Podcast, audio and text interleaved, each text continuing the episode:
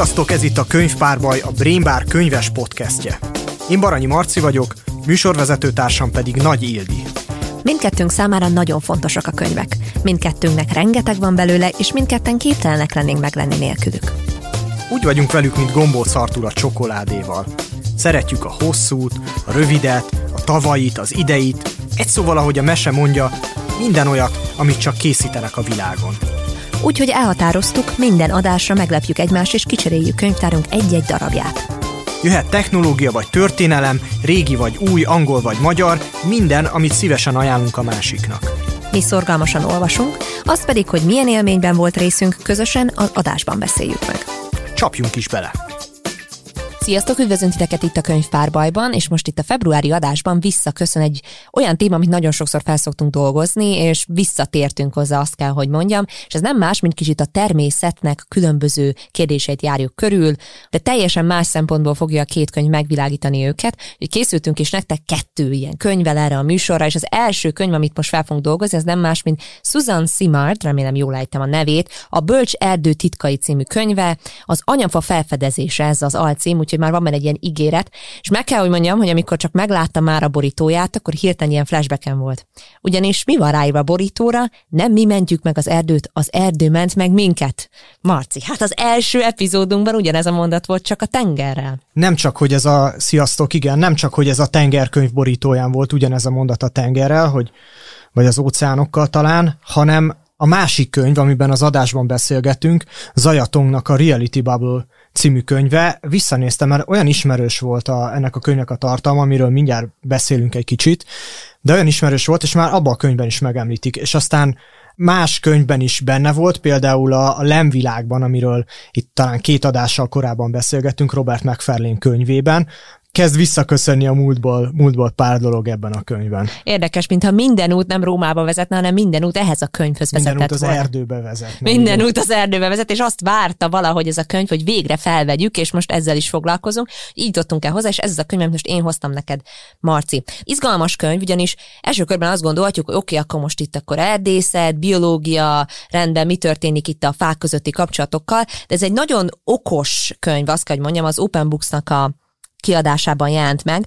Szóval ebben a könyvben sok minden összetalálkozik. Egyszerre van a kutatás maga, és az az egyik íve a sztorinak, másrészt rengeteget beszél a családjáról is, illetve van egy biografikus jelleg is, mert saját életét írja le, és ő, mint főszereplő, megy végig ezen az úton, és természetesen közben rengeteget tanulunk a fák közötti hálózatokról. És Mert hogy ez egy kanadai ő erdésznő, vagy biológus? Is, is, is szerintem igen. sok minden, és egyben most már író is, és egyébként előadásokat is tart, és egy nagyon motiváció speakerre, és úgymond kiterjesztett most már a portfólia, portfóliója kutatóról és egyetemi tanáról, úgyhogy ő már így következő szinteken van, és ez az egész kutatási kérdés is egy másik szintre emelte, és szerintem ez is nagyon hozzáadotta az ő, hogy is mondjam, kicsit sztárságához, hogy nagyon innovatív gondolatot hozott be az erdészeti kutatásba. És ez az innovatív gondolat ez nem más, mint az, hogy a, a fák kommunikálnak egymással, nekik egy olyan rendszerük van, olyan rendszerben kell ezt az egészet értelmezni, ami sokkal bonyolultabb, mint ahogy, mint ahogy mi emberek egyrészt elképzeljük, másrészt pedig szembe megy azzal, ami az általános nézőpont volt, hogy a, például az erdők ökológiáját a versengés határozza meg. Ehhez képest a kooperáció és az együttműködés különböző formáit fedezte föl, és ennek az utazásnak a történetéről szól a könyv is. Én azt gondolom, amikor ezt olvastam, ezt a könyvet, és nagyon, nagyon betaláltál vele, hogy egyrészt van a fáknak egy ilyen hatalmas nagy divatja mostanában, uh-huh. szóval van egy, van, egy ilyen, van egy ilyen faőrület, ami tényleg mindenben megnyilvánul, az egyik ilyen oldal, amit időnként felszoktam keresni az interneten, mondjuk fél évente egyszer, ez a dendromania.hu. Olyan ahol... oldalakat fedezel fel, Marció, amiket így nem is tudom, hogy honnan szeded. Na, és ezen az oldalon néhány ilyen lelkes amatőr Magyarország legnagyobb fáit hát keresi meg, gyűjti össze, mert uh-huh. igazából ugye ilyen, ilyen járatlan vidékeket is be kell járni, és akkor időnként, mit tudom én, posztolnak egyet, mint ahogy ezek a horgászok szokták, amikor kifogják a nem tudom világbajnok csukát, hogy, hogy egy nem tudom milyen rekorder körméretű juhart uh-huh. találtak. És ezt olyan örömmel uh-huh. ö, osztják meg ott a közönséggel, és ebből már egy egész nagy ilyen több százas, több ezres leltár van, és akkor ott lehet nézni, hogy az országban hol mekkora ö, fák vannak. És azért, ahogy a fák élik meg az időt, az ugye sokkal lassabb, tehát hogy a fák azok több, egy fa élete az több emberöltőt is kitesz, és ezért szerintem generációkon keresztül tudunk ugyanahoz a fához kötődni, hiszen már ott élt, amikor nem tudom, már megvolt, amikor a nagymamám ott lakott, vagy még az ő nagymamája is ott lakott azon a településen, vagy azon a sarkon. Tele vagyunk egyébként ilyen öreg fákkal, és, és egyébként Pesten is, tehát nem csak, ez nem csak egy ilyen vidéki dolog, hanem uh-huh. nemrég jelent meg ez a, azt hiszem pont ez a cím, hogy budapesti fák, ahol meg ezeket a klasszikus öreg pesti fákat vette uh, Lajstromba a, a szerző. Hú, ezt a könyvet, ezt mindenképpen meg fogom nézni, ezt a budapesti fákat, méghozzá azért, mert teljesen más uh, szemszögből vizsgálj meg Budapestet. Egy csomószor az, hogy akkor sétautak, meg ilyen épület, meg olyan épület, de hogy a Budapestnek a természeti kincseit uh, ilyen szempontból az szerintem még nem hát biztos, hogy Igen, lehet, hogy egy fa régebb óta ott áll, mint egy épület, vagy uh-huh. egy mhm. emlékmű, és így megváltozott körülötte minden. Azt hiszem a Szabadsághíd lábánál van például egy ilyen klasszikus fa, hogy vissza lehet követni, hogy az elmúlt száz évben így az épített környezet, a, nem tudom, a világháborúk hatására is hogyan változott, és akkor most ott van a valahogy a Szabadsághíd felhajtójánál egy ilyen, egy ilyen vénséges vén szerintem száz évnél is idősebb fa. Nagyon izgalmas az is, ahogy a szerző tulajdonképpen hozzááll ez az egészhez, mert sokat gondolkoztam azon, hogy mennyire más milyen életet él ez a Susan Simard nevezetű hölgy, mint mondjuk amilyen életet mi élünk. Ugye a háttere a szerzőnek az tulajdonképpen az egész családja és az összes felmenője faírtással foglalkozott. Ugyanis fakitermelők voltak a, a testvére is, talán még az édesapja volt, az, úgymond már pálya elhagyóként már nem fakitermeléssel foglalkozott, és ő az, aki úgy fogalmazta meg, hogy a fák az őseim ősei. Vadban születtem, és vadonból származom. Tehát nála vagy az egész téma, akkor, hogy akkor ő most a fákkal fog foglalkozni, sokkal természetesen jött, mint mondjuk valakinek, aki egy városi ember, és a Budapest fái könyvet veszi magához, hogy kicsit így közelebb kerüljön témához, vagy néha elmegy kirándulni a izé, normafára, úgyhogy nagyon érdekes volt nekem, hogy kicsit ilyen antropológus, aki a beleszeretett a saját uh, kutatási uh, anyagába, és olyan lelkesedéssel beszél erről az egészről, hogy teljesen magával ragadja az olvasót is. De azt hiszem egyébként, hogy ugye, ugye Kanadában, vagy kanadai ez a Susan Simard, és hogy ott, hogyha Kanadában akartál letelepedni, akkor nem is lehetett úgy igazán máshogy, mint ahogy az ősei is csinálták, uh-huh. hogy abból az ős vadonból, abból az ős, ős erdőből ott kiszakítottak tényleg egy darabot, tehát hogy ott letarolták, vagy fölégették az erdőt egy darabon, hogy tudjanak legeltetni. Tehát ott van egy ilyen, van egy ilyen pionír történet is az ő, az ő család története mögött, és talán most jutott el oda a család története is, hogy most már elég erdőt taroltak le ott Kanadában, és ő az, aki meg már szeretné így igazából megóvni azokat a, azokat a megmaradt erdőket. A hivatását is megtalálja tulajdonképpen Susan az egész könyv alatt. Tehát ezt a sztorit olvashatjuk el, hogy hogyan lesz ilyen grizzly medvék elől menekülő tinédzserből, hogyan lesz valaki, aki megtalálja a saját hivatását, és végül ez a hivatás megjelenik a föld lelkiismentes gondozása jelszóval, tehát ez az, amit ő végül tesz, de ez egy nagyon hosszú utazás nála, és kicsit az járt a fejembe, picit mint ilyen, ilyen fűzanyó lenne, így, így, így, így, már így, mondja is szépen így a bölcsességeket, meg a misztikum, meg az öngyógyító erő, és akkor volt benne egy csomó olyan dolog, ami Elején picit nekem furcsa volt, de aztán teljesen magával ragadott az egész. Na jó, de hogy nem csak uh, misztikum van benne, hanem igazából az egész könyvön, ugye, hogy mondjuk így, hogy a fiatal kutatói, uh-huh. vagy mhm. egészen a gyerekkorától, meg a fiatal kutatói korától. A földevő egész, gyerekkora. egészen, nem tudom, mostanáig tart, hogy ilyen, ilyen 50-60 körül lehet talán. Végig húzódik egy, egy tudományos érdeklődés is, hogy megértse, hogy a fák hogyan kommunikálnak egymással, vagy hogyan tartja, tartsák egymással a kapcsolatot. Persze az erdőnek van ez a fajta ilyen homályos, misztikus jellege is, de ő, de ő igazából egy nagyon szigorú, racionális tudós is mellette, uh-huh. aki aki itt a könyvben, elolvas, könyvben elég részletesen elolvashatjuk az összes kísérletét, hogy hogyan kell például egy tudományos kísérletet megszervezni, ami mondjuk több száz vagy több ezer facsemete elültetését, különböző helyekre ültetését feltételezi, és hogy abból hogyan lehet megszervezni úgy egy kísérletet, hogy különböző változókkal kiderüljön, hogy nem tudom, száz darab facsemetét így kezel, a másik százat amúgy, és akkor a harmadikat pedig érintetlenül hagyja, és akkor rengeteg ilyen kísérletet végezel, és hát ugye egy ilyen fontos mellékszereplője a könyvnek az idő is, mert uh-huh. ugye mhm. azért a fákon nem lehet olyan hamar kísérletet végrehajtani, hanem ezek a kísérletek évekbe kerülnek, és nem tudom, a végén még említi is, hogy van valami kísérlete, ami 30 éve folyamatosan folyik, és még így is a fa, nem tudom, életciklusához képest ez a 30 év az, az elég kevés lehet. Nagyon kevés. Ez úgy fogalmaztam meg, amikor gondolkoztam erről az egészről, hogy hogy egy olyan területen van, és egy kicsit egy olyan mindsetben van benne, hogy egy másodpercekre bontott világban ő évtizedes léptekben kell, hogy gondolkodjon. Tehát, hogy egy picit nekem az jár néha a fejembe, tudod, hogy most nem tudom, szerkeztünk mindenféle anyagokat, fú, hát hogyan vágjuk ezt még rövidebbre, és akkor éppen mi történik, nem tudom, TikTokon, abban a 15 másodpercben, és akkor oda próbálunk mindenféle információt besűríteni, és akkor itt van ez a hölgyeknek az egész élete tényleg ilyen 15, 20, 30, 40 éves ciklusokról szól egy csomó kutatás esetében, ahol aztán mindenféle dologgal és változóval kísérletezik a radioaktivitást, hogy akkor mit hogyan takarnak le, a fények, akkor beinjekciózza a fákat, hogy hogyan halad el a különböző információk, gombarendszereken keresztül, szóval egészen extrém és nagyon részletes, tehát hogy valóban, akinek ilyen érdeklődési köre van, tehát tudományos érdeklődése, az sem fog csalódni, nagyon részletesek a kutatási leírások. Itt a gombafonalak mellett nem menjünk el, mert ugye ez, a, ez az ő egyik megfejtése. A könyven végigvonul egy ilyen, egy lassú, paradigmaváltás története is. Uh-huh. Tehát mhm. ha valakit érdekel, hogy egy nem egy nagy tudományos paradigmaváltás, hanem egy kisebb tudományos paradigmaváltás, annak az hogy néz ki, vagy milyen fázisai vannak, vagy mivel kell szembesülnie annak, aki szembe megy a mainstream tudományjal, például azzal, hogy nem tudom, ráadásul nőként is, azért elég férfias szakmában, mint az erdészet, hogy hogyan szólnak be neki konferenciákon, vagy a pogácsázásokon, hogyan fordulnak el tőle, csak hogy ne kelljen beszélgetni az ő új elméleteiről, és aztán hogyan, nem tudom, kell csöndbe maradniuk, amikor 10-20 év után kiderült, hogy neki van igaza.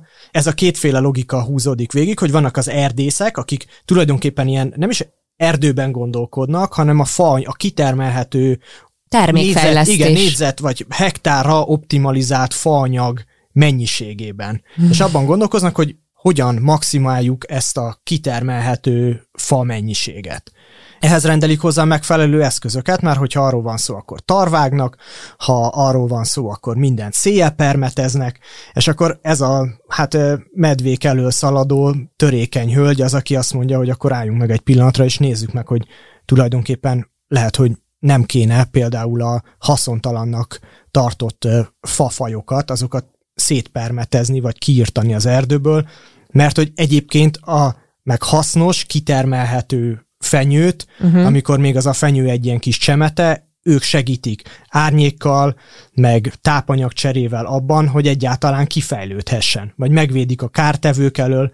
Szóval egy sokkal, sokkal komplexebb, sokkal összetettebb, sokkal hát ilyen ökológikusabb látásmódot ad, mint, mint ez a szűk hát ilyen erdészeti gondolkodás. Igen, igen, de közben úgy egyébként nem a, abszolút nem arról van szó egyébként a könyvben, hogy úgy van feltétlenül lefesi, az erdészek azok mind megáltalkodott gonoszok, akik itt csak az írtásban gondolkodnak, hanem teljesen arról van szó, hogy ahogy te is mondod, ez egy, ez egy tök más elképzelés. Tehát, hogy egy más rendszerben gondolkoznak, másfajta elvek alapján, és ez a, illetve a másik dolog, ami szerintem nagyon-nagyon érdekes, az az, hogy aztán pont a, vég, a könyvnek a vége felé fogalmazza meg, hogy azokban az elképzelésekben, ami egyébként nagyon sok, például a Kanadában valami száz különböző indián törzsnek a gondolkodásában, tudásában már megjelent, ő arra azt mondja, hogy én ezekben az elképzelésekben szinte csak a szerencse révén nyertem betekintést a nyugati tudomány merev lencséjén keresztül. Tehát úgymond arra felismerésre is eljut a szerző, hogy rengeteg olyan tudás van már az erdőről, amit a nyugati tudomány, aminek ő a nagyon jeles képviselője, és ahogy te is mondtad, megkérdőjelezhetetlen kísérletekkel bizonyítja az igazát, mindent azon keresztül nézünk, és úgymond ignoráljuk azt a már meglévő, akár gyakorlati tudás, hogy hogyan kell lehántani valamit a fáról, anélkül, hogy sérülne sérülne maga az élőlény, és, a, és hogyan kell úgy együtt élni a természettel, hogy közben vigyázunk rá. Ez a fajta ö, látásmód az, amiben kicsit úgy éreztem, hogy akkor most jönne a második rész, hogy akkor én várnám, hogy következő könyv, az pedig ennek a két tudásnak az összehozásáról szól. Úgyhogy igazából én picit így várnám, hogy ennek a paradigmaváltásnak mi a következő lépése.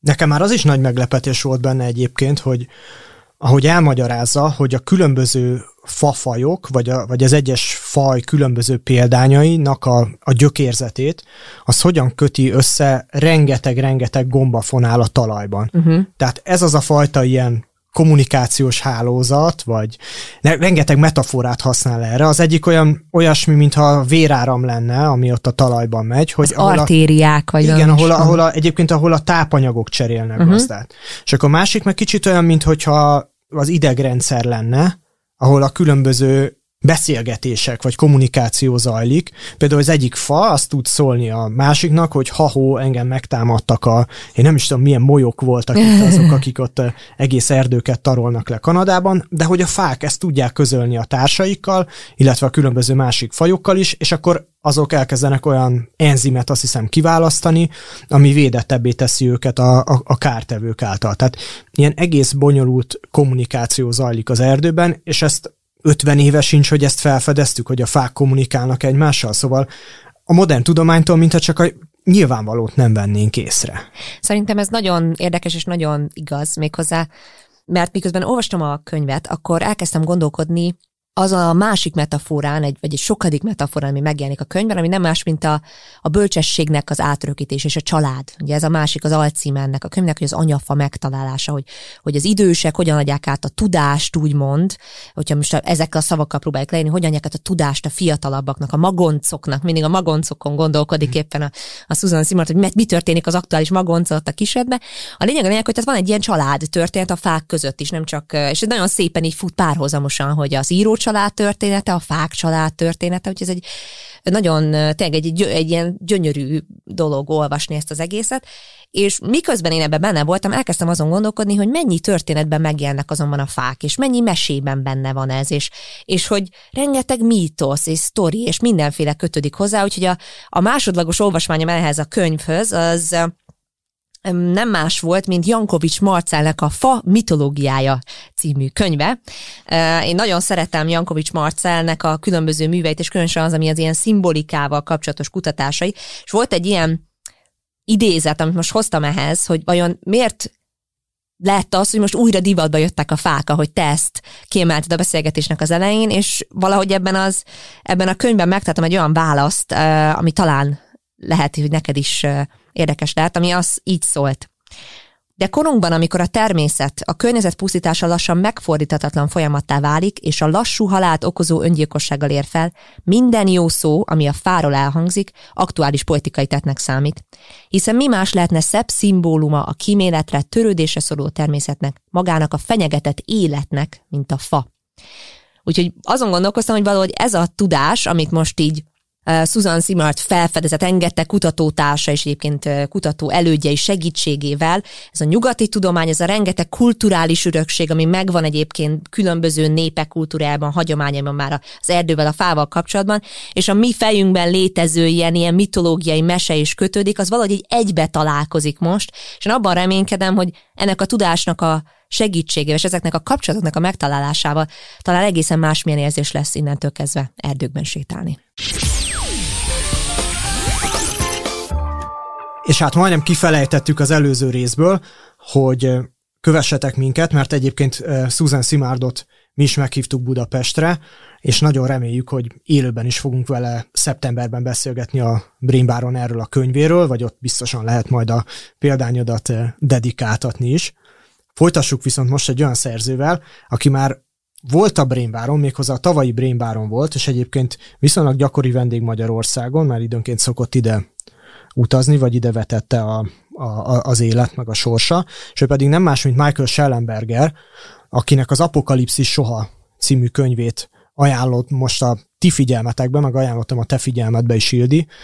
Méghozzá azért, mert szerintem ez a könyv egy nagyon más szemszögből beszél, mondjuk úgy, hogy a klímakatasztrófáról, vagy a, vagy a globális felmelegedésről, vagy, és, a, és a hozzá kapcsolódó témákról, és hát sokszor olyan ilyen, hát ilyen közmegegyezéseknek, vagy ilyen insta tegeknek megy meg ne, neki ebben a könyvben, ami, ami hát nyilván egy csomó embert föl is bosszantott, amire pedig Schellenberger azt válaszolta, hogy ha nem bosszantotta volna föl őket, akkor nem is írta volna meg nyilván ezt a könyvet.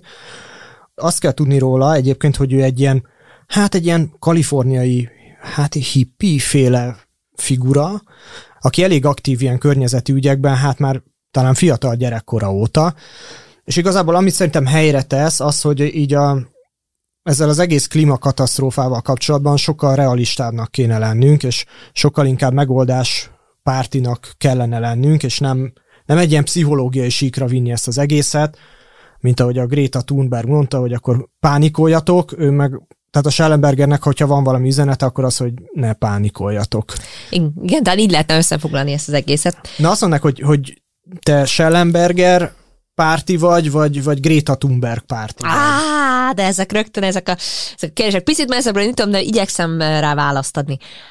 Szerintem először is ez egy nagyon nehéz téma. Azért is nagyon nehéz téma, mert nem egy, ember, mert nem egy emberöltőn belül látszanak ezek a változások. És ugye mondtad már, hogy Michael már volt itt a Brain Baron, és egy másik ilyen színpadi formátumban szerepelt, egy nagyon hatásos előadást tartott egyébként. Igen, kicsit máshol tart már az ő ilyen írói szerzői karrierje, mert akkor azt hiszem az élet értelméről beszélt, azt visszanézhetitek egyébként szerintem a, a YouTube csatornánkon ezt a, ezt a felvételt. Igen, spoiler, van benne egy koponya is a színpadon, úgyhogy igen, szóval, hogy hogy most már egy másik témára is átvezet egyébként nagyon érdekes, mert a könyvnek a végén ebben van egy kis teaser, úgyhogy, úgyhogy izgalmas volt látni ezt a kapcsolatot, de hogy ahogy te is mondtad, ő alapvetően mondhatni úgy indult, mint Greta Thunberg. Tehát, hogy ugyanegy ilyen lázadó tinédzserként, aki már, már meg akarta győzni gimnáziumban az emberek, egyébként mindannyian legyenek vegánok, és ugye sokkal korábban volt még ez, a ő, tehát 80-as években, nem tudom, 70-es évek végén volt, volt ő tinédzser, tehát ugye sokkal korábban kezdte, és aztán egyébként már-már azt kell, hogy mondjam, hogy tényleg ilyen Instagram sztereotipikusan akkor Nicaraguában élt, akkor egyébként ő is odaláncolta magát mindenféle kerítésekhez, és tüntetett, és minden, amit el kell képzelnünk egy ma ilyen klasszikus klímaaktivistáról, na ez a Michael Schellenberg ezt megtette. Azóta azonban eltelt egy-két év, ő is sokat tanult, újságíróként top publikációkban dolgozott, és az ilyen legnagyobb magazinoknak ír és írt, és most már kicsit más véleménye van. Nekem nagyon tetszett egyébként az, hogy tulajdonképpen ez az ember nem is lehetne brémbárosabb. Ugyanis az egész könyv egy mítoszrombolás.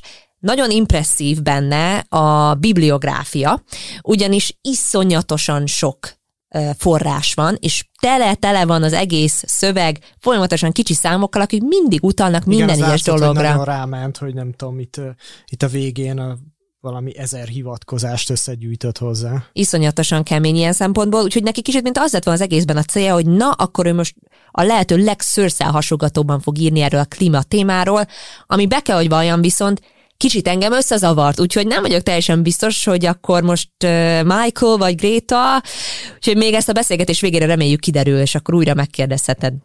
Na de például olyan mitoszoknak ment neki a, a Schellenberger, mint például az, hogy a, hogy a műanyag szívószál ellenes kampányok azok bármit is elértek volna, és ezt meg kell mondanom, engem nagyon-nagyon bosszantottak ezek a szívószál ellenes kampányok. Hmm. Nem azért, mint hogyha a szívószálat, én, én nem használok szívószálat, tehát onnan kezdődött, hogy nekem nem kellett leszoknom róla, de nyilván van, akinek le kellett, de hogy egy akkora ilyen pótselekvésnek, vagy egy akkora ilyen jó emberkedésnek éreztem ezt, hmm. aminek tényleg aztán semmi hatása nincsen. Ha láttátok a Netflixen futó Seaspiracy című dokumentumfilmet, akkor például abból is kiderül, hogy az óceánokban lévő műanyag szemét egy jelentős mennyiségét nem szívószálak teszik ki, hanem mondjuk halászhálók. Tehát nem a műanyag szívószálokkal kéne talán foglalkozni, hanem azzal, hogy nem halásszuk agyon a, a, a tengereket, annyira, hogy aztán azok a, azok a tengeri ökoszisztémák, azok a halfajok ne tudjanak visszaállni. Tehát nem azzal kéne foglalkozni a gyors étteremben, hogy most akkor a kóládba beleszúrják ezt a szívószálat, hanem hogy mondjuk lehet, hogy nem halburgert kéne enni, lehet, hogy az, akkor többet tennél a környezetért. Csomó más ilyen témája van, például a, az, hogy hogyan lehet összeegyeztetni az emberi fejlődést, vagy az előrehaladást a bolygónak a, a jólétével is. Uh-huh. Tehát, és azt mondja, hogy a kettő összefügg. És nekem ez nagyon tetszett, mert tehát van ez a fajta ilyen, talán mondhatnám, hogy arrogancia is, hogy, uh-huh. hogy ugye mi most már elértünk egy fejlődési színvonalat, az ipari forradalomban eltüzeltünk egy csomó szenet, van autónk, úgyhogy használjuk a kőolajat, gázt, fűtést mindenre ezerrel, és akkor közben azok az emberek, akik meg még itt a fejlődésnek egy sokkal korábbi szakaszában vannak, és akkor tőlük meg ezeket a dolgokat sokszor megtagadjuk, és azzal, hogy az ő életformájukat konzerváljuk, például azzal, hogy Afrikában nem tudom, fát kell gyűjtögetniük, azzal igazából sokkal károsabb, az, az károsabb a környezetre, meg károsabb nekik is. Tehát valójában ahhoz kéne hozzásegíteni őket, hogy elég jó módúak legyenek ahhoz, hogy meg tudják védeni a környezetet. Ez az érvrendszer, ez volt talán az, ami engem leginkább megfogott ebben az egészben. Ezeken sokat gondolkodtam már, én a szakdolgozatomat abból írtam annó, hogy sztereotípikus képi megjelenítések adománygyűjtő kampányokban. És akkor sokat gondolkoztam ezen, ezen a témán, hogy mi a rossz ilyen szempontból a médiával, és abszolút megtaláltam így a régi szakdolgozatomban és ebben a könyvben a párhuzamokat. Tehát az a fajta hatásvadászat, a torzítás és a, a fejletlen országokhoz intézett ilyen vádiratok, hogy akkor itt mennyi, mennyi bűnt követnek el, és akkor ég a szemét, és akkor látjuk, hogy ott, ott egyébként az utca szélén, utca, ugye utca szélén égetik el a szemetet, stb. stb. Az ez egy nagyon-nagyon nagyon-nagyon fontos és érdekes kihívás az, hogy hogyan csináljuk, tehát hogyan állunk ez az egész az úgy hozzá, amit Schellenberger úgy fogalmaz meg, hogy ez a bizonyos környezeti humanizmus, ez az ő elképzelése arra vonatkozóan, hogy a gazdasági fejlődés és ez a bizonyos jólét összeegyeztethető legyen a környezetvédelemmel.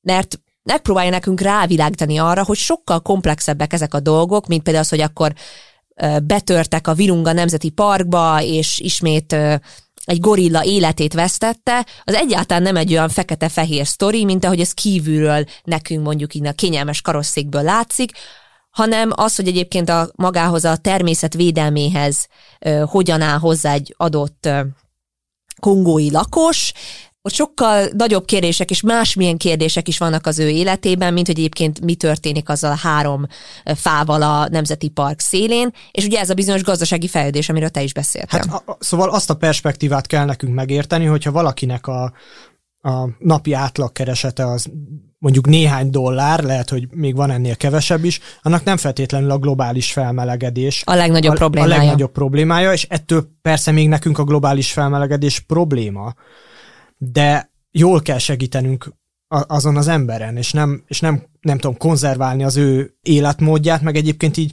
ezekkel, a, tényleg ezekkel a segélyekkel, meg ezek jó emberkedéssel ott, hát így, így atyáskodni felettük, mert mint hogyha nem tudom, ilyen szellemileg visszamaradottak, vagy, vagy ilyen kiskorúak lennének. Ez egy óriási kérdés, és nagyon nagyon jó, hogy ez a könyv ilyen szempontból megszületett, mert egy csomó ilyen kellemetlen dologgal megy szembe, ilyen kellemetlen igazságokat vet föl, és nem feltétlenül prédikál a Michael Schellenberger. Nyilván azért is nevezte így ezt a könyvet, meg azért is vet föl ilyen témákat. Provokálni viszont provokál, provokál, igen. provokál rendesen, tehát hogy ez biztos. De viszont ilyen témák, mint ez a, ez a fajta neokolonializmus, azért ez erősen felvetődik. Hát meg neki megy a, ott a őserdő fölött szelfiző, helikopterből szelfiző celeb kultúrának is, mert az azért, én emlékszem, hogy például az nagyon vicces volt, amikor a, az Elgornak, aki ugye amerikai alelnök volt, kijött ez a Inconvenient Truth uh-huh. című dokumentumfilmje, onnan van egyébként ez a jegesmedve metafora, vagy ő volt az e- egyik első, aki ezeket a, a jegesmedvéket haldokló, popularizálta? Haldokló jegesmedvéket, igen, behozta a köztudatba, és akkor utána aztán ugye ez a film talán, talán Oscar díjat is nyert, meg óriási népszerűséget hozott neki, és akkor megnézték, hogy, hogy Elgor tulajdonképpen akkor a házban lakik, amiben nem tudom hány mondjuk magyar család elférne, meg hogy, meg hogy hány autója van, és az mennyit fogyaszt, és akkor megkérdezték tőle, hogy akkor talán kinek kéne visszafogni a fogyasztását. Úgyhogy egyébként talán ez a jegesmedve dolog is érdekes, ugye egy jegesmedve anyuka két bocsával szerepel itt a borítón, és uh-huh.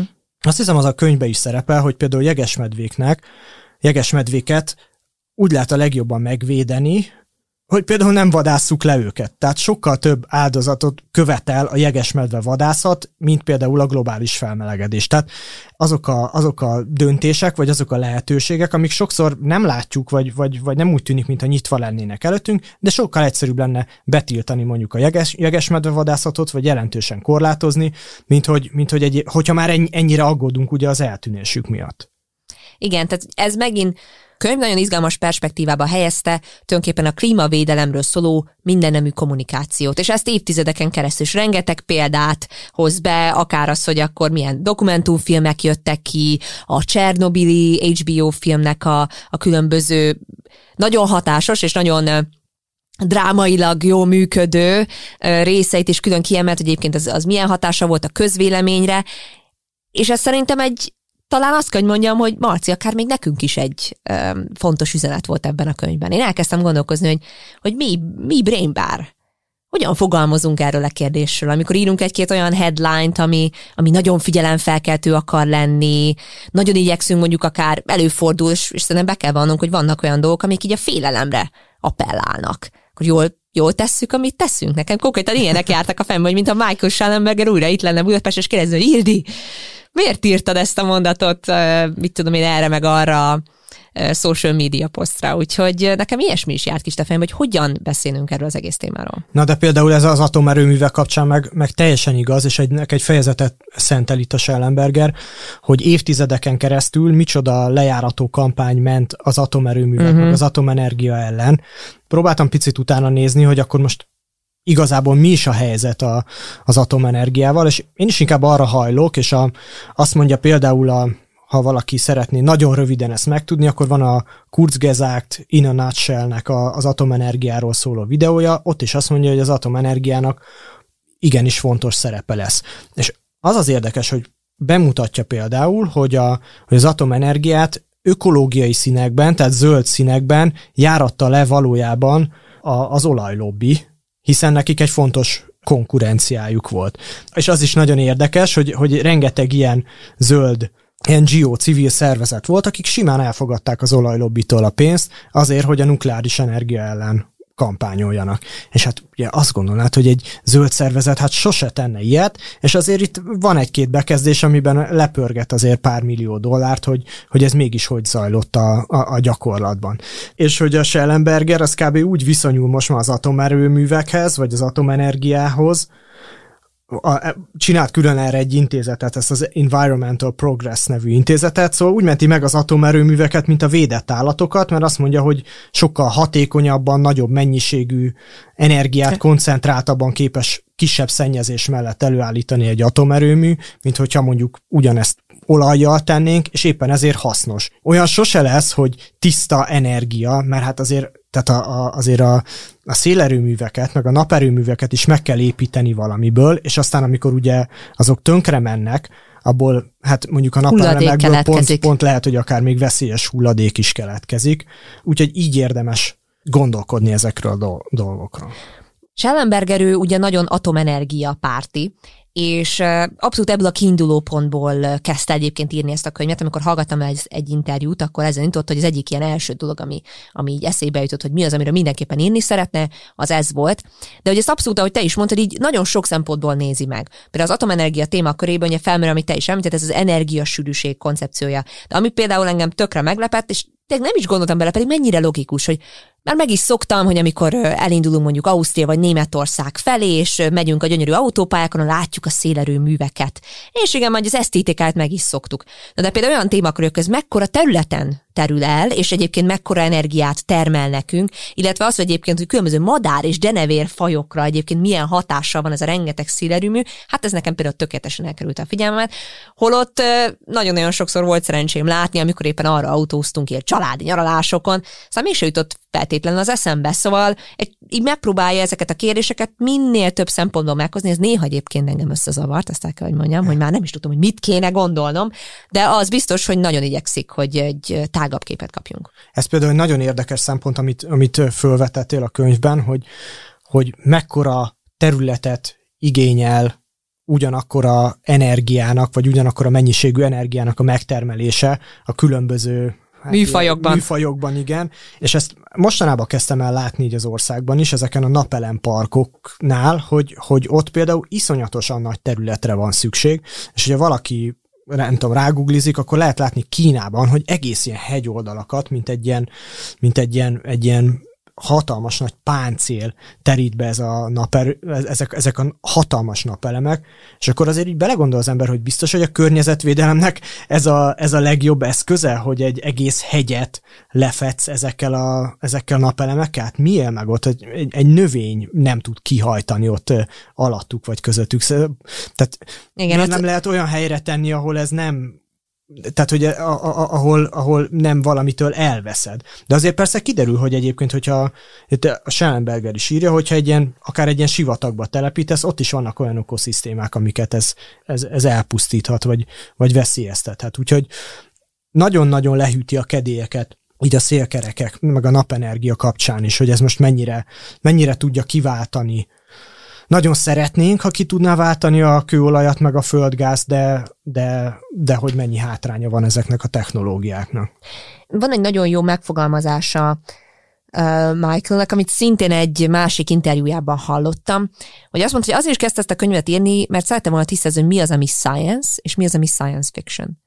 És ez az a bizonyos ilyen storytelling rész, amit egy kicsit korábban már említettünk, hogy annyi minden rárakódik ezekre a koncepciókra, vagy ezekre a tudományos tényekre, hogy hogy működik egy atomerőmű, milyen a földgáz kitermelés, és akkor e körül van egy ilyen óriási maszlag, ami aztán rengeteg érzelemmel, és, és, és azt ugye erre különösen felhívja a figyelmet, hogy ne pánikoljatok, rengeteg érzelemmel társul, és ahogy te is mondod, ez az, amit ő így szeretné, de szeretné ezt a habot így levenni erről az egészről, és csak szimplán megtartani azt, ami az eredeti keret, és kicsit visszatérni az alapokhoz, hogy próbáljunk higgadtan minél több információt, hogy ő is teszi összegyűjteni, és aztán az alapján hozni egy döntést, vagy az alapján formálni véleményt. Ő formál egy véleményt, de én mégis egyébként úgy éreztem, hogy akkor most ő feltétlenül mindenről engem meg akarna győzni. Inkább az volt a lényeg, hogy próbáljunk meg lépésre visszalépni, mielőtt még kitálnánk, hogy melyik tűn, következő tüntetést fogjuk megszervezni. Ugye a könyv végén erről is szó esik, és ez nekem egy elég félelmetes perspektíva, hogy mi van, hogyha a természetet épp a természet védőktől kell megmenteni.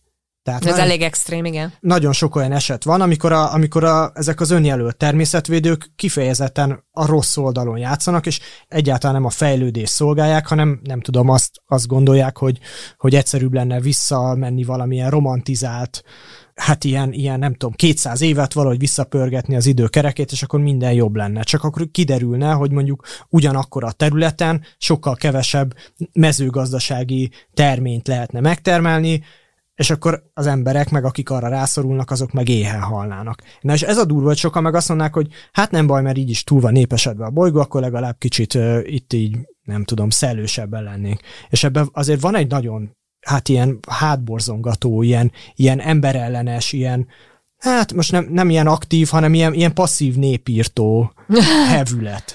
Hogy hát, hát majd meghalnak, mert nem jut hozzájuk de azért nem ár. Igen, hát, nagyon kemény kérdés, amit most felvetettél. És ez az, ami, ami engem is picit egy kicsit így helyre próbál tenni a könyv abban, hogy másképp nézek akár a természetre is. És az előző könyvben, amikor uh, olvassa az ember, akkor ugye ezekbe az ősi erdőkbe járkál uh, a szerző, és folyamatosan kutatja, hogy egyébként nem csak az ősi erdőket hogyan lehet megvédeni, Kanada több száz éves anyafáit, hanem egyébként hogyan lehet a fakitermelést fenntarthatóvá tenni. Ugye erről is abszolút szól az előző könyvünk. És nagyon élesen hívja fel a figyelmet arra Michael, hogy összekeverjük néha azt, hogy mi az, ami természet, és mi az, ami épített környezet. De amikor mondjuk elsétálunk, akár csak mondjuk Budapesttől, mi elmegyünk a Balatonig, leautózunk, és nézzük, hogy hm, milyen szép a táj. Ez nem egy természetes táj, a legnagyobb része, amit látunk, azok ugye mezőgazdasági földek, főképp ugye azt, azt mondjuk sokszor, és erre is sokszor felhívja élesen a figyelmet, az, hogy, hogy olyan országokból, ahol év századok között kiirtották az összes természetes erdőt, és most már visszatelepítés zajlik, és erről egyébként sikeres példákat is amit hogy Németországban az erdősítési programok milyen sikeresek voltak.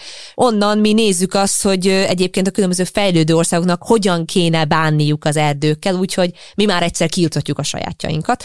Úgyhogy itt van egy nagyon sok ilyen történelmi összefüggés, amire próbál egyébként felhívni a, a figyelmünket, és biztos a jövőbe is tekint. Tehát lássuk be, nagyon sokszor előfordul az, hogy olyan országokból, ahol már évszázadok között kiirtották az összes természetes erdőt, mi megmondjuk, tüntetünk, véleményt formálunk, arra vonatkozóan, hogy azok az országok, ahol még vannak természetes erdők, mit kezdjenek vele. Ez volt a könyvpárbaj, amiben Susan Simard a Bölcserdő titkai és Michael Schellenberger Apokalipszis soha című könyveiről beszélgettünk. Oszd meg velünk a te kedvenc könyveidet is a természetről. Tegelj minket Instagramon, Storyban, és mi tovább osztjuk a Brainbar közösségének.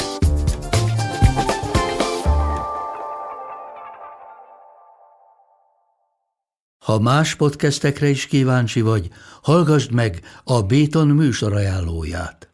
El tudod képzelni, hogy a podcastet, amit éppen most hallgattál, fél év múlva már a mesterséges intelligencia generálja? Mi sem. De ha érdekel, eljötte már a gépek lázadása. Hallgass bele az Embertelen podcastbe. Orsós Lajos vagyok, a műsor házigazdája. Egyelőre még élőben. Egyelőre. Fedezzük fel együtt, hogyan ismerkedik, randizik, mesél és vitatkozik Betty és Péter, két teljesen mesterséges intelligencia. Lajos, a podcast címét mond még egyszer, Léci. Oké. Okay. Embertelen podcast. A műsor a Béton partnere.